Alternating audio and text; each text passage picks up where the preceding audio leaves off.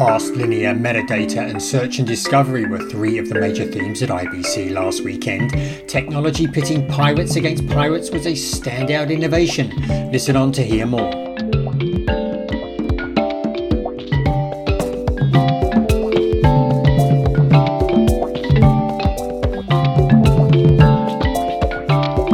And welcome to this week's edition of Inside the Stream. This is Will Richmond from VideoNuze, and Colin Dixon from Screen Media is with me over in uh, London this week after having been at IBC. Colin, we want to hear all about IBC today, but are you there to stand in the miles long line to see the Queen? I am not, but it is a very somber Britain that I have come to visit. Uh, you know, the Brits are their usual sunny selves, but uh, there's obviously a lot of outpouring of sympathy and a lot of sadness about the loss yeah. of the Queen. So yeah, yeah. it's uh, it's a little bit of a different air to Britain, and as you say, there is an extraordinarily long queue of people who want to uh, file past the coffin, which is lying in state at Westminster Hall. And it sounds like you are not going to be among those in the miles long line. I don't think so. And you're obviously back from uh, the tour of IBC. That's going to be the focus of today's podcast, but we do have a couple of news items that we're going to cover before we get into IBC, and I think you're going to get us started on the NFL. Yes, I will. And when we get to the IBC, I got to tell you, well, I had my mind blown a little bit by a couple of things. But before we get there, um, so the the thing I want to focus on is something that we talked about on the podcast a few weeks ago, and that's NFL Plus. That finally launched. Uh, this, as our listeners will remember, is a service explicitly from the NFL, and it costs four ninety nine a month for the entry level package, and uh, well, about about ten bucks for the NFL Plus Premium. Uh, so what do you get? You get live out of market preseason games on all devices, like all live local regular season and postseason games on mobile, and live primetime regular season and postseason games on mobile again. And uh, launch seemed to have gone pretty well. There was a couple of problems. There seemed to be a few problems with uh, some some people logging in initially, and also there was one or two people that were complaining about they couldn't stream properly. But on the whole, it seems to have been pretty successful and be doing pretty well. So that's good, and it's good because it's launched just in time for Thursday night football. So if you want to watch Thursday night football tonight, you can watch it in two ways. One is you can stream it to your smart TV or your device through Amazon uh, which is, I think it's their inaugural broadcast, their inaugural stream of Thursday Night Football, or you can stream it on NFL Plus on your mobile device. So you have two ways to watch, not one. Yeah, and tonight, of course, is the, uh, we're speaking on Thursday, tonight, of course, is the launch of uh, NFL Thursday Night Football on Amazon. So it's going to be interesting to see how that broadcast stream goes. I suppose we're not calling it a broadcast, a stream goes. Yeah, actually, I wonder if it's time for us to to to not talk about broadcasts online and talk about streams. I guess we're already doing that. That will be the new word for that. But how do we denote when it's live? I guess we say live stream. I'm going to live stream it. That will be the new way we refer to that. Maybe so. I don't know. It's going to be it's going to be fun to see how Amazon produces it. Yeah, yeah, I can't wait. Uh, I I'm afraid I will miss it because it will be in a, literally in the middle of my night. I think they kick off the game at just past 1 a.m. and it'll be long finished by the time I wake up. But maybe you can watch it and give us a report. I will, and you can. I think you'll be able to watch it on demand, also probably on uh, Amazon. I assume. I can, I can, I can, and perhaps I'll yeah. do that. But anyway, what did you see this week? Yeah, well, one thing that caught my eye is that um, listeners obviously know that uh, Hulu has been um, has been owned uh, now for some time, two thirds by Disney and one third by Comcast, and both of their CEOs this week expressed interest in buying the other's share, uh, buying out the other share in Hulu. Um, both uh, Comcast Brian Roberts and Disney's uh, Bob Chapek were speaking at a Goldman Sachs conference and said that uh, they were sort of praising Hulu's business and um, expressing their desire to own it outright. The uh, way that the deal was structured is that um, the original deal was structured is that uh, Disney can buy uh, Comcast can force Comcast to sell above a certain threshold of, of valuation for Hulu, but not vice versa. So it would seem that if Disney wants to own it, then they would be able to do that. It would be harder for Comcast to force that. But um, yeah, I mean, Hulu continues to be a big asset in the streaming market, and uh, here we have a couple of the biggest players looking to um, looking to own it outright.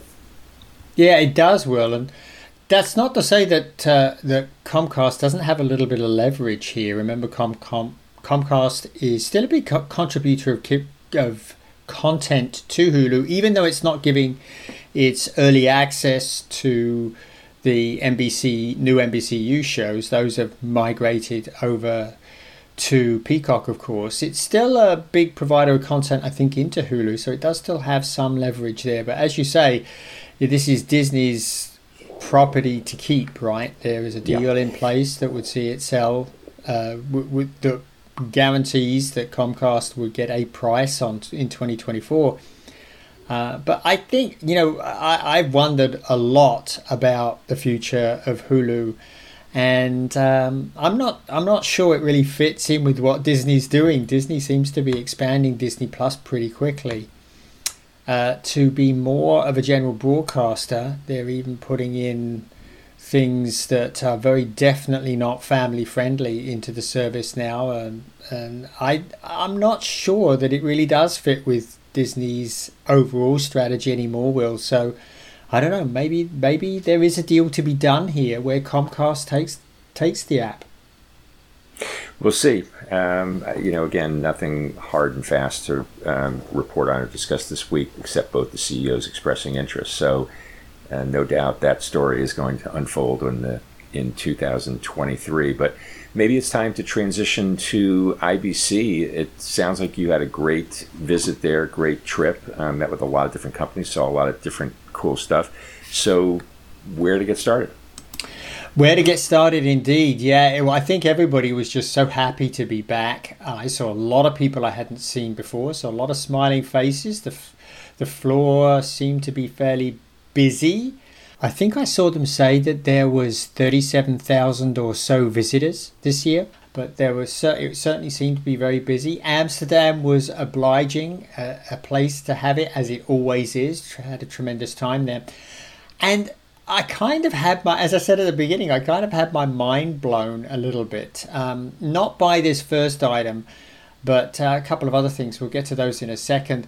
The first thing was that fast linear was the darling of the show. Will I, I? It didn't seem like you could have a panel discussion or go on a booth and have a booth discussion without fast linear coming up in some way.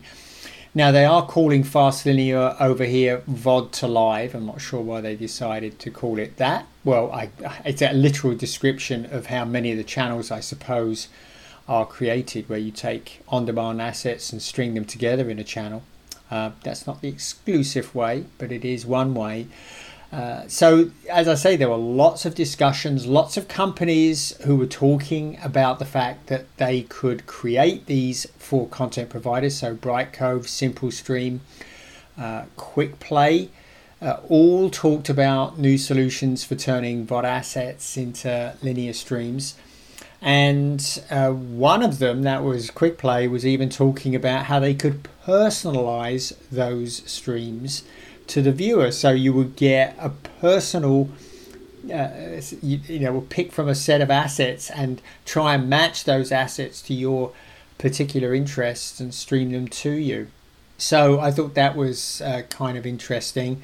But what really struck me here, Will, was that speaker after speaker just at the, at the conferences, conference sessions, and on on the sessions that I moderated, wanted to talk about the fast linear opportunity. It seems like it's a real big thing here. Bit of a surprise for me though, because in Europe there's a great deal of free television still available. Most people, or many people, still have an antenna on their roof and are watching antenna television, and there's usually a whole bunch of channels available that way. So I figured fast linear would uh, actually spread in Europe a bit slower than it has in in the US. But maybe I was wrong. Maybe they're ready to jump on board. Yeah, Colin, can you say more about what was um, driving their enthusiasm in FAST? What specifically you heard from them about uh, throughout the conversations about why they're so um, bullish on it?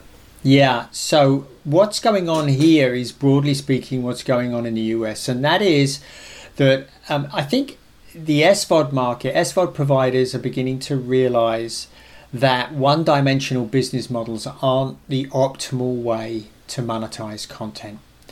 And they see Fast Linear, VOD2Live as being a great option to monetize perhaps content that is not as well used in a library, uh, to monetize that in a better way, uh, as well as not disabling what you're doing with that content in your libraries. It really if people aren't watching it, it's in and it's in your library, then using it as a linear asset in a free service like Pluto TV uh, earns you a little bit of extra revenue and also helps drum up interest in your streaming service. So I think there was just broad acceptance that single model, single business model services were sort of going out of fashion and the, the only way you can optimally monetize your content is through multi distribution and fast linear is seen as a fabulous way of doing that. That makes sense. That makes total sense. Yep. And I got to tell you, the second one, this is just a mind blowing one. I, I think our audience probably knows that I I have a passion, interest in metadata, and I talk about it a lot. Metadata is, is of course, the data that is created to describe the movies and TV shows and sports, etc., that we watch. And it's it's kind of a foundational technology of pretty much everything you look at in an interface. You've got to have great metadata, or you can't make good recommendations. Discovery doesn't work right. Search doesn't work right, and the TV interfaces really don't personalize themselves to you in the right way. And there was just so many conversations about metadata at the show. I moderated a really well attended session between Liberty Global and Gracenote, um, talking about how Liberty Global had replaced its metadata. I talked to Jamie McKinley, who's the CEO of Meta Broadcast, for a long time about what he's doing and the state of the metadata market. I talked to uh, Guillaume Dorette, who is the CEO of Synchronized, which is a small metadata enhancement company that's using AI and machine learning to learn to track all sorts of objects in a video. He can track characters, chapters, objects, brands, and create what he called it, what he calls time-coded objects. And um, he called his solution in video intelligence. But those are just some examples, Will. I, I, I swear it must have come up in many, many conversations, just like Fast did, Fast Linear, and in many of the panel, uh, panel sessions that I moderated and attended. So this was a big surprise. It's never been so upfront, in, at least in my memory, in IBC or any show. So uh, bit, I thought it was a bit of an inside baseball thing, but not at IBC this year.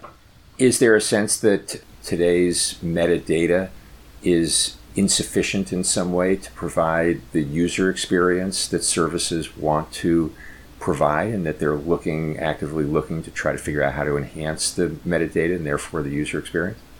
Yeah, I think it actually comes from another theme, which is search and discovery solutions. And I think there's there was um, a general sense that search and discovery was not doing a good a good enough job. It wasn't yeah. helping people leverage those those resources in a library that they would like but can't find, uh, aren't presented with in an effective way.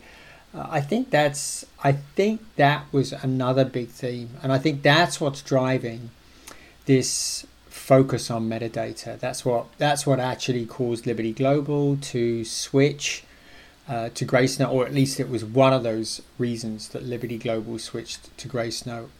And it's one of those one of the reasons why pe- people like the folks at Synchronized and at Meta Broadcast are, are enhancing the metadata because they want to. If you don't have the information in the data, then it can't be found. And voice interfaces tend to be more chatty, more using more idiomatic expressions. And if those aren't encoded in the metadata, then you really can't use them to help people to find stuff. So I think that was what was what was going on there. It was the fact that people are frustrated with search and discovery, and that they're looking for better metadata to help them with that problem, help make be- better recommendations, and help their customers find more stuff in their libraries, so that they can maintain their interest and their and their focus on the content.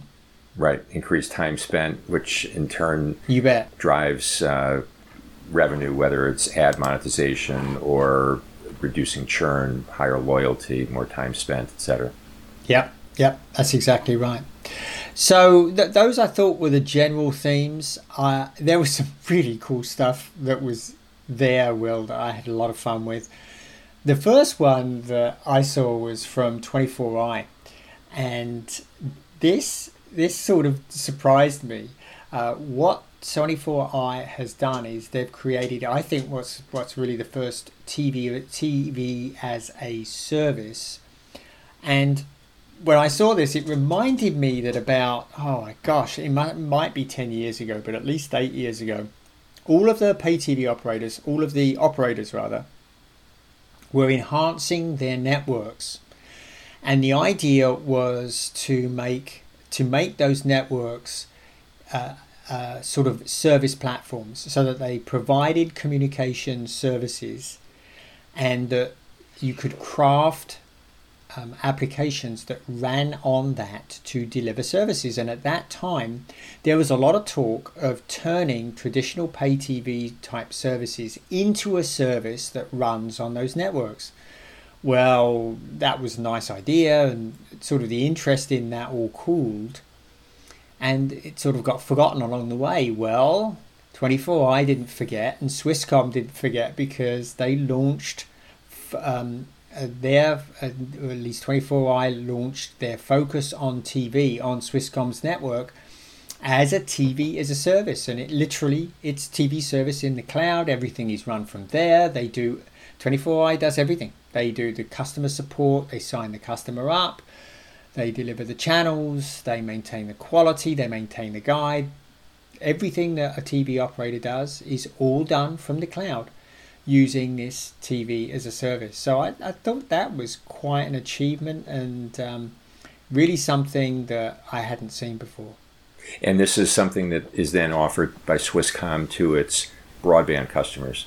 exactly. So yeah. they offer it exactly in the same way that uh, a traditional pay TV operator offers it. And this has got some fabulous ex- um, advantages for the operator. Will you know normally the operator has to provide a set top box, and that's costly, and they have to provide in-home support, which is costly, and right, they have to provide uh, customer support, which is costly, and none of that is true with this. You know, people, the customers can run this uh, this TV as a service app on Amazon Fire TV, Apple TV, Android TV, Chromecast. Um, they can even work. They've even prov- they can even provide a set top box that's Android TV based um, for for the customer. So this really is a very very much a turnkey service that customers can install themselves, and that Swisscom has to do nothing at all to run.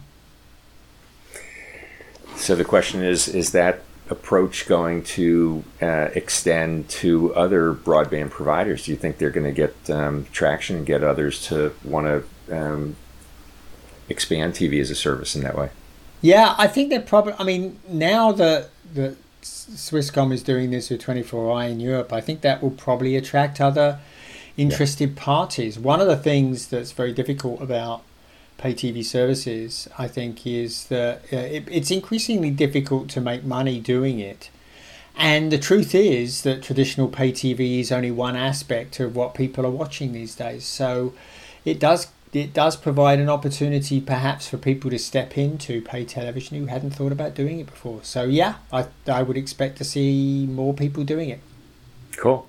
Well, we probably have time for maybe one more observation from IBC, something that had you excited. Do you want to go for that? And so yes, I I will, and I'm going to go for one that's sort of out there, Will, okay. that I thought was a lot of fun. Um, I so I met with a, an old friend of mine called Pierre Hunter, and I've known Pierre for a long time, and he's working with a company called Custos, which is based in um, based in South Africa. And these guys have come up with this solution that I think is probably the most interesting uh, I've come across in curbing piracy. Now, don't turn off because this is this is a really interesting approach. Basically, what they're doing is they're using the pirates to fight the pirates. So the way this works is this: so there's this technology that pretty much is is standard called watermarking technology, where they put an invisible but um, a scannable watermark into video when it's streamed to you. So this way they can sort of identify that you're the one that streamed it. So if it's stolen, that they can actually identify it's you. But one of the problems with this is that they, they, there's so much pirated content out there. How do you figure out? How, how do you actually find the content that's been stolen? Well, this company Custos has found a way to embed an NFT, an non-fungible token, into the watermark that has an associated value. And they've created scripts that you can run on a PC that basically hunt through pirate sites looking for assets that have the embedded NFTs and have been stolen. So the idea here is that a bounty hunter who's likely a pirate himself can download this script, run it on his PC.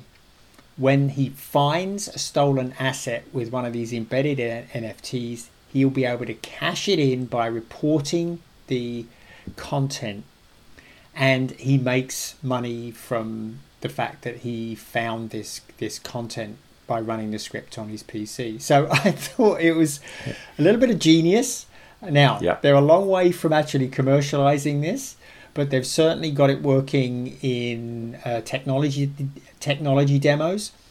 Uh, and I just thought this was a very novel approach and one that uh, hopefully will will get legs and help us track down those people that are sharing content that they really shouldn't be.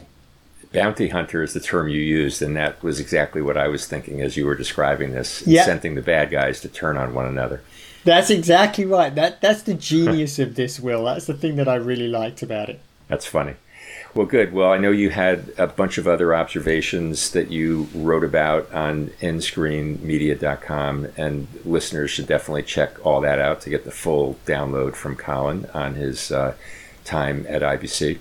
Yeah, please, please do stop by. As Will says, there's uh, two or three items more in my list of favorite things, and a couple more in my list of of top themes. Uh, so check them out. Awesome, and I think that's it for this week, Colin. So safe travels back to the U.S. I know you're there for another few days, and thanks everybody for listening in this week, and we'll see you all again next week on Inside the Stream.